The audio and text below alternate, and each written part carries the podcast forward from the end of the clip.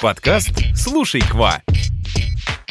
Всем bonjour, bonjour! Это новый выпуск нашего подкаста. В этом подкасте мы не будем пересказывать грамматические правила, учить диалоги, потому что... Потому что здесь мы будем bavarder, болтать о тонкостях французского языка, культуре Франции и о том, как изучать иностранный язык системно и без выгорания.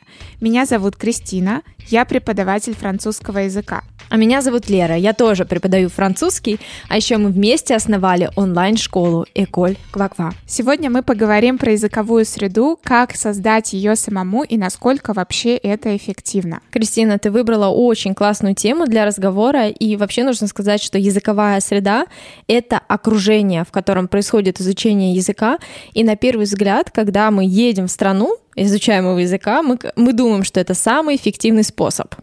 Да, но по факту это совсем не так. Есть очень множество примеров, когда люди живут за границей очень много лет, но они изолированы от языка, потому что они общаются с русскими, они не владеют абсолютно иностранным языком, ну вот французским, например. Ты сама помнишь, что к нам довольно часто обращаются клиенты, и запрос обычно такой. Я вот живу во Франции уже пять лет, но мой язык, ну, абсолютно даже не на базовом уровне, он практически на, на нуле. Нулевом. Да, я только вот хотела тебя дополнить. Я помню очень такой красочный пример. Однажды, однажды нам пришла заявка. Девушка живет во Франции порядка где-то вот 8 лет. И она говорит, ну, знаете, я умею так говорить немножечко. И чтобы определить ее уровень, я решила дать ей несколько заданий. И, в общем, она мне присылает там письменный текст, и такое чувство, что это были не французские слова, а все было написано какой-то транскрипции, очень много ошибок. Хотя, когда я с ней разговаривала, ну, в принципе, да, она может сходить в магазин, там что-нибудь купить, что-то спросить.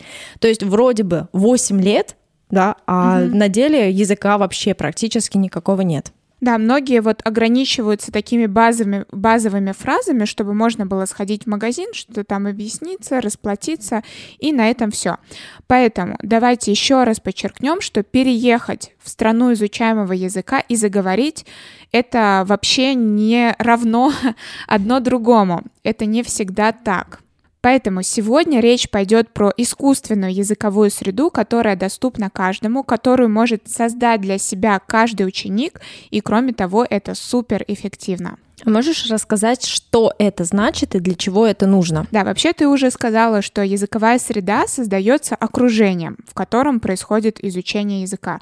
Если мы возьмем, например, какого-то ребенка, который с детства переехал в страну, в другую, и он ходит в детский садик там, например, либо в школу, он как губка впитывает этот язык, ему особо ничего не нужно делать, потому что он живет в среде, он повсюду слышит этот язык. Вот, а сегодня мы поговорим про искусственную языковую среду, виду, это когда мы с помощью различных средств обучения создаем ну вот, ту языковую среду, к которой мы привыкли. И сразу хочу сказать о плюсах того, если вы займетесь созданием искусственной языковой среды для себя, во-первых, это значительно улучшает ваши языковые навыки. И, во-вторых, это поможет совершить большой прорыв и преодолеть языковой барьер. Потому что очень часто мы сталкиваемся с тем, что мы барахтаемся на одном уровне. У нас, кстати, был выпуск про языковой барьер отдельный. И вот одним из способов, как выйти на качественно новый уровень является вот создание языковой среды, окружить себя языком.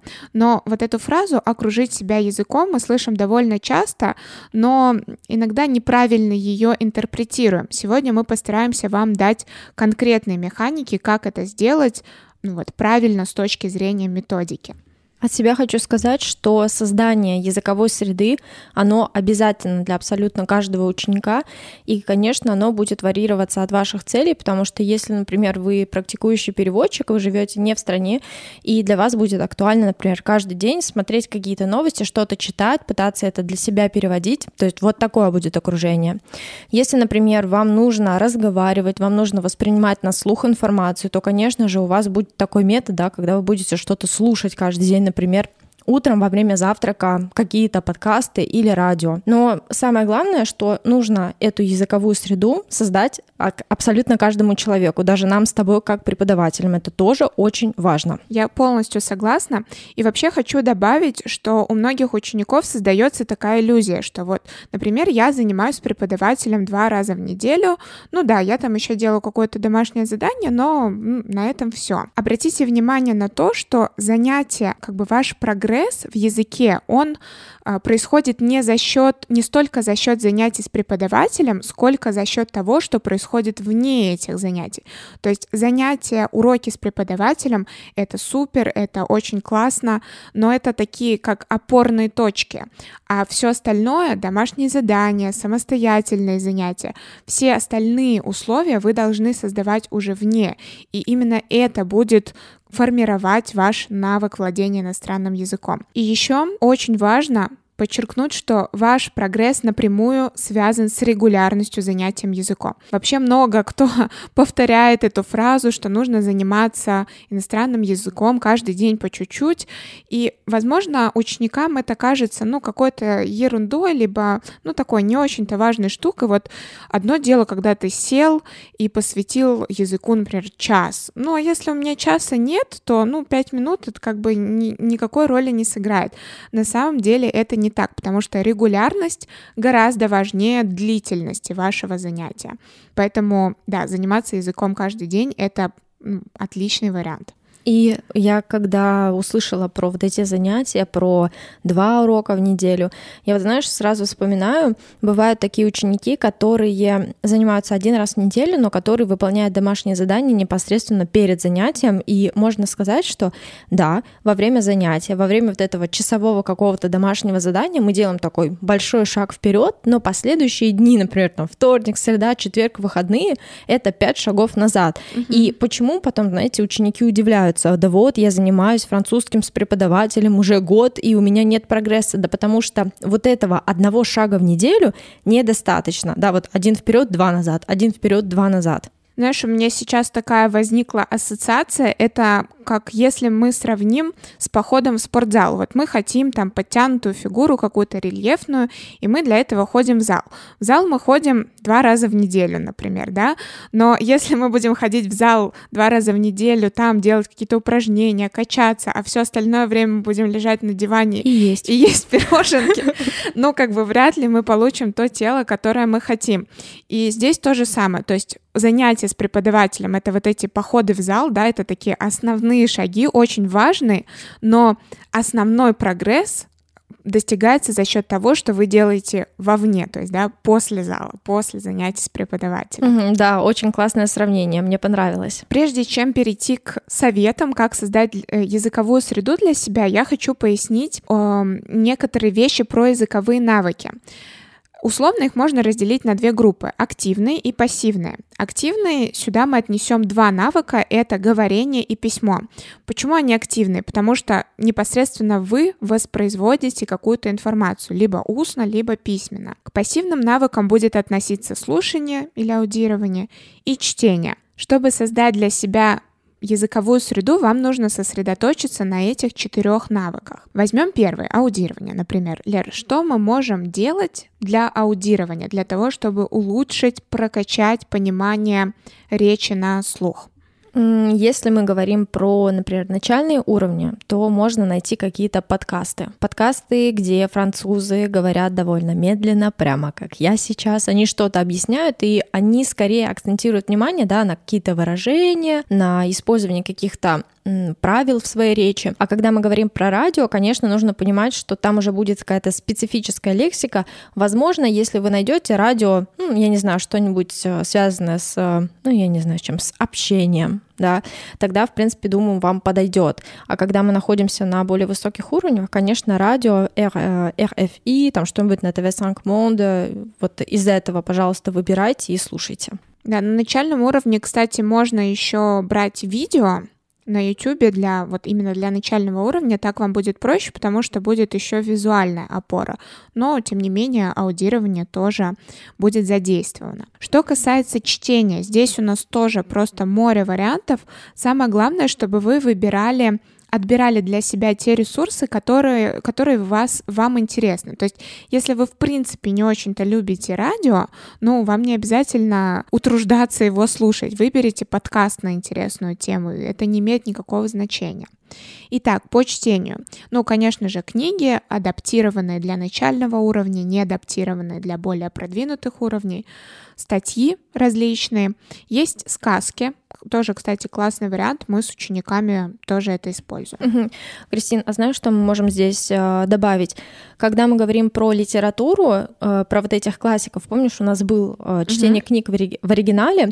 Если вы хотите читать книги в оригинале и не адаптированные варианты, то присмотритесь к современным книгам, потому что там очень часто пишется на доступном языке, там повторяются постоянно одни и те же слова, так скажем, э, книжный вокабуляр. А вот если мы про классиков, то там, конечно, прям дебри, времена очень сложные и структуры предложения по несколько строчек. Я помню, как э, в университете ты выбрала какую-то книгу, что-то связано с э, Симон де Бувар, картинки какие-то. Там а. еще преподавательница сказала, Кристина, что это вы выбрали такую какую-то легкую книжку. Угу. Да-да-да. Э, то есть книги, они тоже бывают, так скажем, разных уровней. Не совсем уровни, просто какая-то литература более сложная сама по себе, какая-то более легкая, и воспринимается она тоже легче, без mm-hmm. пассе сампль, например. Mm-hmm, да, потому что вот эти формы, которые потом еще путаются в голове, это, конечно, нечто. Что мы можем делать для говорения? А, для говорения я вам предлагаю сконцентрироваться на одном упражнений. Это пересказ. И, по сути, это упражнение вы можете делать эм, на разных основах, так скажем. У нас может быть э, три опоры. Первая — это опора текст, то есть, например, вы прочитали что-то, и вы пересказали, вы потренировали два навыка, и чтение, и говорение.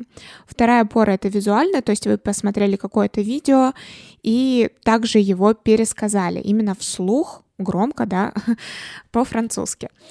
И третья опора — это аудио, это подкаст. То есть вы уже не какое-то видео смотрите и пересказываете, а именно воспринимаете на слух и затем воспроизводите. Это упражнение, мы тоже про него много раз говорили, оно очень качественно прокачивает ваше говорение, и вам, ну, даже не нужен собеседник для этого.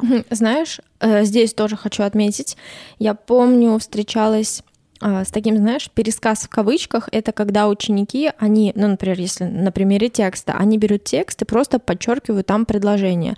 Но, на мой взгляд, наверное, на твой тоже, это вообще не будет пересказом, потому что это текст, и мы начинаем его цитировать. Это вообще не пересказ. А пересказ заключается в том, чтобы выделить какую-то главную информацию и предложение не цитировать из текста, а рассказывать, да, и употреблять какие-то собственные слова, собственные мысли. Да. И не брать эти конструкции, те же самые самое. Можно выписать несколько слов, которые, вот, например, новый вокабуляр, который вы хотите задействовать в вашем пересказе, вот просто составить список слов без перевода и уже потом а, в пересказе их использовать. Ну да, конечно, не цитировать, потому что, ну, от этого не будет смысла, от того, что вы повторите фразы вслух. Угу. Что там дальше у нас? Для письма. Для письма тоже есть э, разные варианты. Ну, во-первых, э, если вы делаете какие-то грамматические упражнения, вы можете их делать делать письменно, и это супер хорошо, потому что многие сейчас у нас, э, ну, тенденция на то, чтобы все делать на компьютере, там какие-то тестики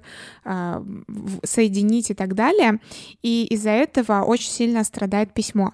Да, возможно, письмо вам не особо пригодится когда-то, то есть самое главное это там говорить, говорить правильно, но тем не менее, когда есть очень сильный разрыв, когда у вас уровень языка B1, а пишете вы с ошибками, как будто у вас А0, но это тоже не очень хорошо. А, здесь можем посоветовать вести какой-то личный дневник, либо заметки, ну вот и проделывать упражнения в письменной форме. А, вот столько вариантов, просто огромное количество. Кристина, а сама лично ты как-нибудь тренировала свои языковые навыки вот этим окружением? Да, ну, во-первых, когда мы были в университете, там, в принципе, не было шансов их не тренировать, но, к сожалению, это была не такая искусственно созданная языковая среда, как хотелось бы, потому что там ты просто каждый день делал кучу домашних заданий. То есть это было не что-то такое дополнительное и интересное. Но сейчас мы это делаем с учениками, и попозже я про это подробнее расскажу. Только что ты упомянула очень много вариантов, как мы можем сделать это окружение языковое вокруг себя. Но можешь ли ты подсказать, как это выстроить в систему? Потому что реально вариантов очень много. Да, я вам советую сделать следующее. Просто взять листок, разделить его на четыре части и каждую часть подписать. Аудирование, чтение, письмо и говорение. И выписать в эти ячейки все, что вы будете использовать. Не нужно брать прям абсолютно все. Возьмите что-то основное. Ну, например, в качестве чтения вы берете сказку. Все, один достаточно. Или, например, сказка плюс, ну, там, как подписаться на какого-нибудь блогера и читать его посты. А в качестве а, прокачки аудирования вы выбираете какой-то подкаст. То есть выберите что-то и прям конкретно пропишите, потому что вам нужно э, сделать себе такое расписание, создать себе, ну, такую опору, чтобы вам не нужно было особо долго размышлять. То есть, э, когда вы решите позаниматься языком, напомню, что это нужно делать ежедневно, чтобы вам не приходилось тратить время на поиск, ой, а чем бы там мне сегодня заняться, вы берете этот листок, смотрите, ну, что вы там делали недавно, и выбираете, что вы будете делать сегодня сегодня. Мне кажется, это очень классный совет, и он такой самый главный. Кроме того, можно подписаться вот на разные паблики, аккаунты в социальных сетях тоже это хороший вариант, как, например, прокачивать чтение. Но опять же, не злоупотребляйте, потому что когда у вас будет очень много пабликов, ну, это просто вы не будете успевать за этим следить, и это все будет бесполезно. В общем, вам нужно выписать все ресурсы, которые вы будете использовать, и попробовать э, разделить это, ну, распределить это на неделю, да, например, сегодня я почитаю одну страничку книжки. Даже если у вас совсем мало времени, не думайте о том, что какое-то маленькое усилие не даст большого прогресса, оно даст. Помните о том, что прогресс достигается именно за счет регулярности. Регулярность важнее длительности. Поэтому еще раз подчеркну, что заниматься нужно каждый день. И хочу сейчас привести пример. Вот, кстати, еще один ресурс, который можно добавить в свое обучение французскому языку, это Duolingo. Мы занимаемся с одной ученицей индивидуально, и мы занимаемся два раза в неделю. У нее не особо много времени, так как у нее очень сильно забитый график а, по работе. И, ну, казалось бы, куда-то всунуть туда еще в те дни, когда у нас нет уроков, французский язык, ну, нереально, потому что, ну, человек очень много работает. И я предложила ей альтернативу. Это взять Duolingo и заниматься каждый день в приложении. Прошло две недели примерно. Она занималась каждый день. Иногда, когда у нее было совсем мало времени, ну, она буквально занималась три минуты, а не больше. И даже сейчас спустя всего две недели я уже вижу большой прогресс, потому что она меньше забывает слова, она говорит более спонтанно, ее речь стала более грамотной. Вот, поэтому тоже возьмите себе на заметку. И еще один такой классный лайфхак, как, э, ну не то чтобы обмануть свой мозг, вообще вы знаете, наш мозг, он очень ленивый. И чтобы сделать что-то новое, ну ему проще, короче, оставаться в том э, состоянии, в котором он есть. И когда ему предлагают предлагают что-то новое, давай мы чему-то обучимся, он такой, не-не-не, что-то это подозрительно. Спасибо, я отдохну. Да, не хочется что-то мне напрягаться и тратить свои усилия. И чтобы немножко так обмануть мозг, э, схитрить э, во благо себе, можно сделать такую штуку. А, привязать занятие иностранным языком к какому-то другому действию. Ну, например, вы точно знаете, что вот вы позавтракали, и после завтрака вы сразу открываете, ну, там, закончили, помыли посуду, не знаю, и сразу же после завтрака вы открываете Duolingo и, ну, делаете там несколько упражнений. Либо, например, вы едете в метро на работу, и вы в метро всегда занимаетесь занимаетесь. И то есть, когда вы привязываете э, вот это занятие французским фоновое какому-то другому действию, ну, для мозга это менее стрессово, так скажем, и он привыкает э, к такой работе. Когда ты говорила про листочек, на котором мы можем разделить вот эти навыки, компетенции, я почему-то подумала об аудиокнигах, потому что, естественно, они есть в аудиоформ... ну, аудиоформат, и также к ним дается сама книга. Может быть, можно, а, чтобы не распылять свое внимание, одну главу слушать, другую главу читать. То есть и в зависимости от вашего настроения вы, вы вроде бы будете изучать одно и то же, да, и думать про одно и то же, но у вас поменяется вот этот способ восприятия информации. Я думаю, тоже неплохо. Да, отличный вариант. Итак, давайте подведем итог тому, что мы сегодня сказали. Во-первых, вам нужно создать искусственную языковую среду для себя, чтобы вывести свой язык на новый уровень. Пользуйтесь советами из сегодняшнего подкаста, потому что мы отобрали самое лучшее. Э, сегодня я готовилась к подкасту и решила посмотреть несколько других статей, что там советуется. И там был совет «обложитесь газетами на французском». Чего? Ну, типа из того, там, или на английском. Ну, то есть от того, что вы разложите у себя на столе книги э, и газеты, и ваш взгляд иногда будет падать на какие-то там иностранные слова, ну, как, как бы это грустно не звучало, это ни к чему не приведет. То есть вам нужно, ну, приложить усилия, естественно. А, во-вторых, обязательно отберите для себя ресурсы, которые вам интересны, которые вы хотите использовать, и распределите их на неделе. И помните, что даже 2-3 минуты занятия французским языком в день лучше, чем отсутствие этих занятий. Кристина, спасибо большое за этот выпуск. Он получился у тебя таким очень практика нацеленным. Было очень полезно. Merci. Наш выпуск подошел к концу. Спасибо, что вы были с нами. Ставьте нам звездочки в iTunes и подписывайтесь на нас в Яндекс Музыке, а также оставайтесь на связи на других площадках. Услышимся в следующем выпуске. Всем au revoir! École Quoi Quoi